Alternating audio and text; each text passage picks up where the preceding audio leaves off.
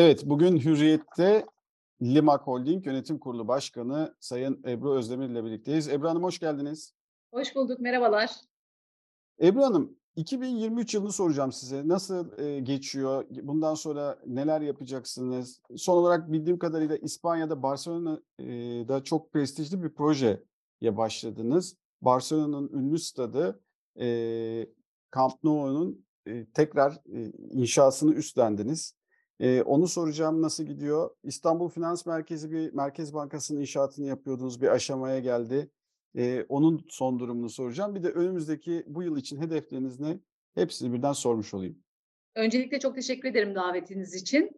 Ee, iki bin yirmi üç yılına hızlı başlamıştık ama tabii altı Şubat sabaha çok büyük bir acıyla uyandık. Ee, gerçekten geri döndüğümde e, ve tekrar gözlerimi kapattığımda o anıdaki yaşadığım korkuyu ve acıyı tekrar tekrar yaşıyorum. Ee, çok üzüldük. O günden beri de zaten deprem bölgesinde bir fiil e, yardımlarla uğraşıyoruz. Bir yandan da İskenderun Limanı e, hasar gördü. Onu onarımına e, büyük bir çaba sarf ediyoruz. Bir rıhtımı açtık ama e, çabalarımız ve e, e, onarım faaliyetlerimiz devam ediyor. E, ama dedik ki e, beraber iyileşeceğiz. Yaralarımızı beraber saracağız. Hedeflerimizi değiştirmiyoruz. Bir yandan da Limak olarak belirlediğimiz hedeflere doğru koşmaya devam ediyoruz. İştiraklerimizle beraber elli bin çünkü kişiden fazla istihdama sahibiz. Yani biz aslında sonuçta çalışanlarımıza karşı bir sorumluluğumuz var. on beş farklı ülkede, sadece Türkiye'de de değil, yani bütün ülkelerde de çeşitli işler yapıyoruz. Yeni işler aldıkça tabii bu rakamlar da artıyor. E, iki bin yirmi üçte biz daha çok yenilenebilir enerjiye e, hedeflendik. Özellikle enerji tarafında. Çünkü biliyorsunuz tüm dünya Ee, nasıl karbon emisyonumuzu azaltabiliriz bunu konuşuyor. Bu, bu seneki Davos'taki önemli konulardan bir tanesi de buydu. Temiz enerji en önemli konulardan biri olacak gibi görülüyor. Rüzgar, jeotermal, güneş e, gibi enerji e, çeşitlendirmesi konusu konularında çalışıyoruz. E, bunun haricinde de biraz önce bahsettiğiniz gibi Barcelona Stadı'nın Ee, Barcelona Kulübü'nün stadyumu e, Spotify Camp Nou'nun yenilenmesi işini aldık. E, bunun için çok yeni olarak e, hatta dün Barcelona Kulübü finansmanı tamamladı. E, bir e, private placement yaptı ve bu buradan sağladığı fonla ilk aşamada bu stadın yenilenmesini yapacağını duyurdu. Bunu bize de resmi olarak duyurdu. E, biz bu projeyi e, Avrupa'ya giriş olarak görüyoruz. Çünkü biraz daha odağımızı Avrupa, Amerika'ya çevirmek istiyoruz. Barcelona stadyumu ile girip Avrupa'da yeni işler almak istiyoruz. Yani özellikle İspanya, Latin Amerika için de önemli ülkelerden bir tanesi. Nitekim biz Barcelona'yı aldıktan sonra da çok farklı Avrupa, kıta Avrupa'sından da iş teklifleri geldi. Tam ben de onu, onu, onu soracağım size. Şimdi Türk müteahhitlik sektörü belli bir aşamaya geldi. Dünyada çok önemli projeler üstleniyor ki Limak'ta e, daha önce beraber de gitmiştik. Birçok ülkede birçok önemli projeye aslında imza attı. Ama dediğiniz gibi Avrupa'da da hele hele böyle İspanya'da Barcelona stadını yapmak çok prestijli bir iş olacak. Hem e, bu sektörün genel durumunu, Türk müteahhit sektörünün genel durumuyla ilgili ne düşünüyorsunuz? Bir de E, yurt dışındaki hedefiniz ne? E şöyle söyleyeyim, Türkiye'nin eğer üç tane önemli gücü varsa, hep ben bu örneği veriyorum, artık bütün ülkeler her şeyde iyiyiz, her şeyi yaparız demesini çok doğru bulmuyorum, yani gerçekçi bulmuyorum. Ama Türkiye bence müteahhitlik hizmetleri, turizm ve tarımda gerçekten dünyada tartışmasız lider. Ve nitekim de bunu da biz İ N R listesinde, yani Engineering News Record dergisinin her sene yayınladığı kendi ülkesi dışında iş yapanların listesidir bu. Bazı insanlar hani orada bir e, kavram karmaşası olabiliyor, yani bu sanki aldığımız tüm işler gibi e, yayınlandığını düşünüyor ama bu sadece kendi ülkesi. Yani ben Türk firmasıysam Türkiye dışında aldığım işlerle o listeye giriyorum ve biz bu sene her sene yavaş yavaş yukarı çıkıyoruz. Bu sene ellinci sırada yer aldık. İstikrarlı bir şekilde yukarı çıkıyoruz. Çanakkale Köprüsü'ne hatta başladığımızda hem iki tane Güney Koreli ortağımız Değilim ve Eska'nın gerisindeydik. Bu bizim aramızda çok konuşulan bir konuydu. Ben de yavaş biz sizi geçeceğiz. Nitekim biz geçtik onları. Yani Türkiye müte- Türk müteahhitlerinin iş kalitesi, mühendislik gücü dünya çapında bir marka haline geldi. Adet olarak Çinlilerle yarışıyoruz. Ama tabii biz yurt dışında iş yaptığımız için o ülkelerdeki Çinli firmaların neler yaptığını da yakından takip ediyoruz. Ee, birçok işi yarım bıraktılar, birçok işi Türk müteahhitliğinin kalitesinde yapamadılar. Ee, dolayısıyla Türk müteahhitleri daha fazla istenilen e, firmalar haline geldi, Türk müteahhitlik şirketleri. E, hatta Çinlilerden bir kaçış var. E, şimdi gördüğümüz bir başka noktada hem Avrupa'da hem Amerika'da e, altyapılar eskiyor. Yani yıllar öncesinde yaptıkları işte metrolar, E, yollar, köprüler hepsi eskiyor ve bunların yenilenme ihtiyacı var. Bu da Türk müteahhitleri açısından çok yeni fırsatlar yaratıyor. E, bunlar ülke ekonomi, ekonomimiz açısından da büyük fırsatlar. Çünkü bunlar sonuçta döviz olarak ülkemize dönüyor. Bir yandan Avrupa ve Amerika'ya bu sebeple yönlendiğimizi söyledim. E, diğer taraftan da Körfez ve Arap Yarımadası özellikle yükselen petrol fiyatlarıyla da yine büyük projeler gündeme getiriyor. Özellikle Suudi Arabistan yeni şehirler kuruyor, yeni havaalanları kuruyor. Biz bütün bu projeleri de altyapı alanında çok iş tecrübemiz olduğu için biz onları yakından takip ediyoruz. Onlar da bizi yakından takip ediyor çünkü davet ediyorlar. Ya bizim amacımız e, en iyi bildiğimiz iş olan inşaatta e, yine İ N R listesine daha yukarılara e, hatta ilk ona kadar çıkabilmek ve bunu da sürdürülebilir hale getirip ve bunu sürdürülebilir kılmak. E, dolayısıyla sadece Türkiye değil, global bir şirket olma yolunda da ilerlemek istiyoruz. Şimdi global demişken, Ocak ayında Davos'ta Dünya Ekonomik Forumu'nda iki bin yirmi üç yıllık toplantısında konuşmacıydınız, e, katıldınız, farklı oturumlarda da konuştunuz ve bildiğim kadarıyla Türkiye'nin Mühendis Kızları projesi özelinde de e, ödül kazandınız. Bu yıl gerçekleşen Davos'la ilgili ne e, gözlemlediniz? Bize onunla ilgili bilgi verebilir misiniz? Dünya Ekonomik Forumu ve yani World Economic Forum benim uzun zamandır e, de, takip ettiğim ve katılmaya çalıştığım bir platform. E, aslında Türk firmaları biraz az, onun için e, keşke daha çok Türk firması katılsa. E, çünkü çok fazla şeyi aynı anda görebildiğimiz, daha önce öğrenebildiğimiz e, ve e, istişarelerde bulunabildiğimiz bir platform. E, dünyada ne oluyor, ne bitiyor? üç dört günde hızlı çekim öğrenebiliyorsunuz. Değişen dünya gündemini de yakından takip edebiliyorsunuz. Bu sene yine çok hızlı geçti. Yani sabah yedi, gece on sürekli toplantılar, konu, biraz önce söylediğiniz gibi konuşmacı olduğum panellerle geçti. Bir yandan da dinleme fırsatı da buldum. E, bu yılın teması da parçalanmış bir dünyada işbirliği. Ki gerçekten dünya çok fragmente oldu, çok e, kutuplara bölündü. Ki bunun en önemli zaten e, sebep, en önemli konulardan bir tanesi de kriz olarak, doğal olarak en çok konuşulan konulardan bir tanesi de Rusya-Ukrayna kriziydi. Ve bu krizin sebebi oldu ve daha sonra pandemiden sonra e, savaşın sebebi olduğu enerji fiyatları, enerji krizi her zaman aslında gündemde olan ama bu sene ne yazık ki e, savaş yüzünden üçüncü sıraya düşen iklim değişikliği krizi, e, göç, yani dünyada sonuçta yetmiş milyondan fazla yeri değişmiş insan var. E, yine pandemi sonrasında savaş sebebiyle oluşan gıda krizi ve kovid on dokuz sonrasında oluşan acaba tüm dünyada yine bir kovid on dokuz olursa ne yapabiliriz? Buna nasıl hazırlıklı olabiliriz? Konuları çok gündemdeydi.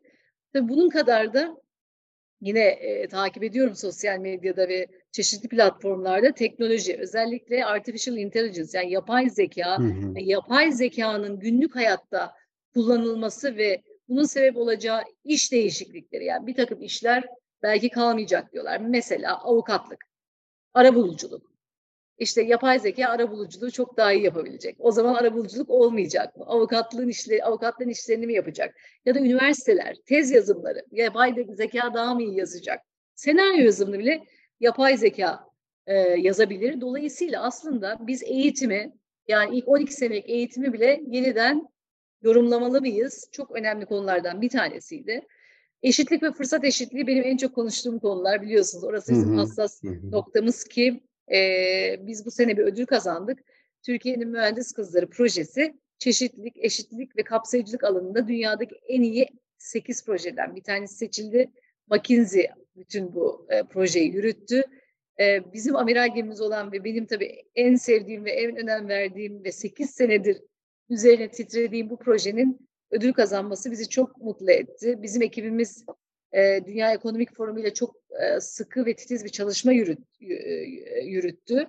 Ve e, şöyle söyleyeyim, bizim Türkiye'nin mühendis kızları Walmart, Schneider Elektrik, PwC, E Y, Randstad gibi küresel şirketlerin sosyal yatırımlarıyla aynı listede yer aldı.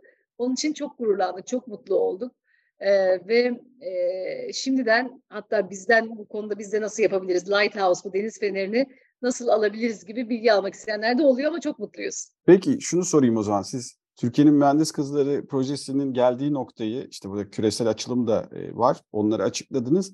Peki bir de geleceğinden bahsettiniz, e, nasıl bir vizyon biçiyorsunuz bu projeye? Gelecek için de çok çok heyecanlıyız çünkü şimdi küresel bir perspektif kazandırmaya Ee, başladık. Çünkü nereye gitsem, hangi işi, Dünya Ekonomik Platformu olsun, Atlantik Konseyi, Amerika, yani nereye gidersem gideyim aslında mühendislikte kadın sayısı az.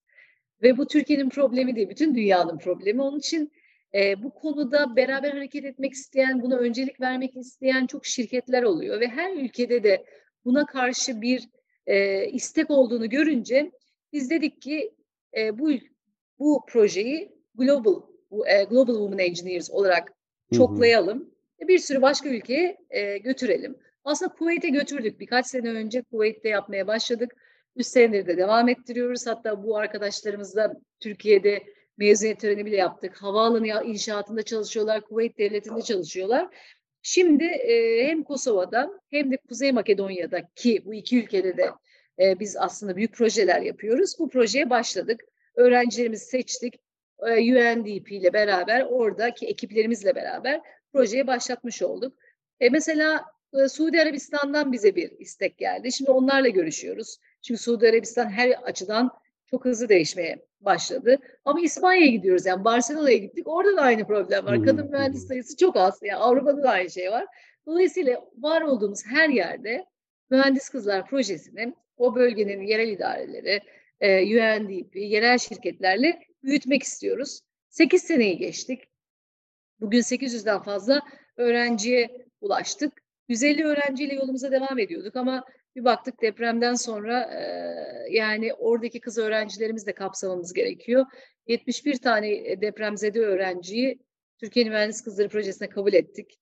İki gün e, bayramda, onlar, bayramda onlarla bir e, buluşma yaptık ama gerçekten Ee, çok mutlu oldum çünkü onlar da bir kız kardeşlik ağını hissettiler. Yani hı-hı, olan öğrenciler, mezunlar bizlerle e, bir, birkaç tanesi e, yani tabii çok duygusal e, anlar yaşadık ama e, gerçekten e, sonuçta bizim iki yüzü aştık bu sene e, ve bu proje bu kızlar geri dönüp mentor oldukça, koç oldukça, güzel yerlerde işlere devam edip projeye de çalışmak istediği müddetçe de devam edeceğiz. Şimdi siz de bahsettiğiniz altı Şubat'ta e, çok acı bir deprem yaşadık. Bu depremi de hem unutmuyoruz hem unutturmamaya çalışıyoruz. De, depremde Limak olarak aktif e, bir takım projeler üstlendiğinizi, roller üstlendiğinizi biliyorum. Bir onları anlatın istiyorum. Bir de e, siz bir sonuçta e, devasa inşaatlar yapıyorsunuz ama bu inşaat gerçeği ve deprem gerçeğini de en iyi bilen insanlardansınız. E, bu bağlamda bu yaşadığımız deprem sonrasında neler söylersiniz? Hangi uyarılarda bulunursunuz?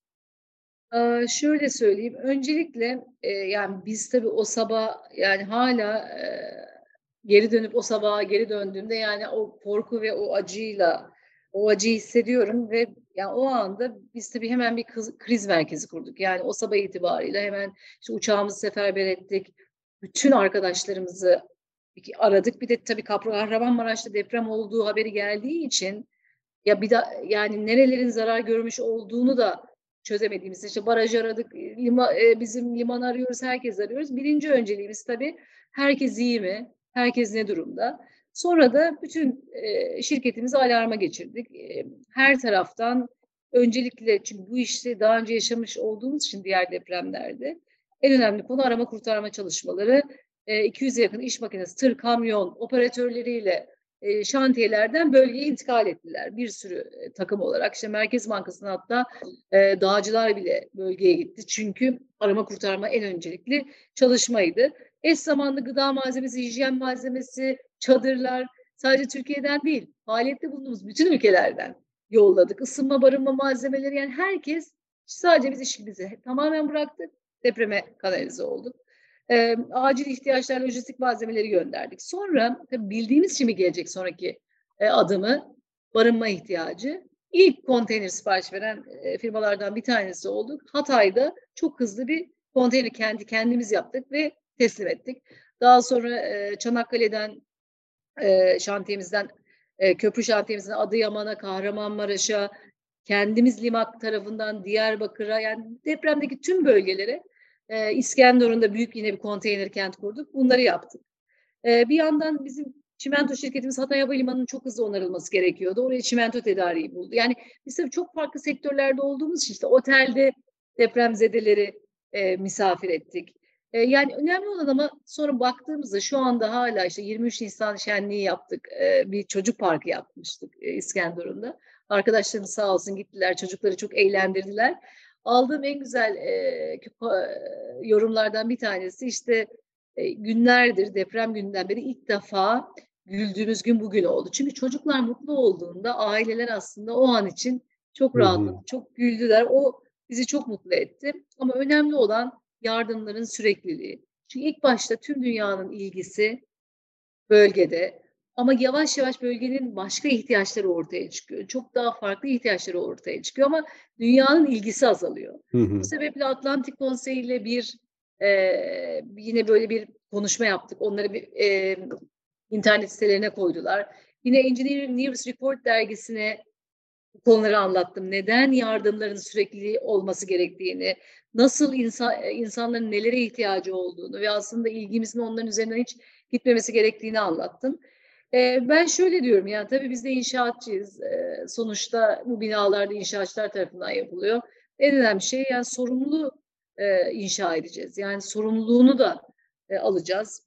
Ben bunu yine deprem sırasında konuşmuştuk. İstanbul deprem bölgesi. Biz Sabiha Gökçen'in inşaatını yapmaya başladığımızda, fay hattına çok yakın olduğunu gördüğümüzde, biz o zamanlar daha şartnamelerde yoktu. iki bin altı iki bin yediden bahsediyoruz.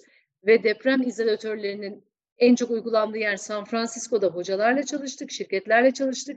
O deprem izolatörlerini Türkiye'ye getirdik. Sabiha Gökçen Havalimanı'nın altına yerleştirdik ve dünyada deprem izolatörlerinin o zaman için uygulandığı en büyük yapı, en geniş yapı Sabiha Gökçen Havalimanı terminali oldu. Yani diyorum ki biz inşaatçılar olarak sorumluluğumuzu alıp sorumlu bir şekilde inşa etmemiz gerekiyor. Bu bizim e, kendi tüm insanlığa karşı olarak yapmak zorunda olduğumuz bir şey. Ki böyle tekrar bu tip felaketler yaşanmasın. Deprem sonuçta doğal bir afet. Ama buna karşı inşa etmekte hem devletler olarak hem özel sektör olarak bizim sorumlu, sorumluluğumuzun olduğunu düşünüyorum. Depremleri tekrar yaşayacağız ama umarım bu acıları tekrar yaşamayız. Herkes evet, üzerine evet. düşeni fazlasıyla evet, yerine evet. getirir. Rahmet, Allah rahmet eylesin kaybettiklerimize. Yani yaralananlara da şifa diliyorum. Biz de elimizden gelen her türlü destekle bölgede olmaya devam edeceğiz. Evet, Hürriyet'te bugün konuğumuz Limak Holding Yönetim Kurulu Başkanı Sayın Ebru Özdemir'de. Ebru Hanım, çok teşekkür ediyoruz. Ben çok teşekkür ediyorum davetiniz için. Kolaylıklar diliyorum.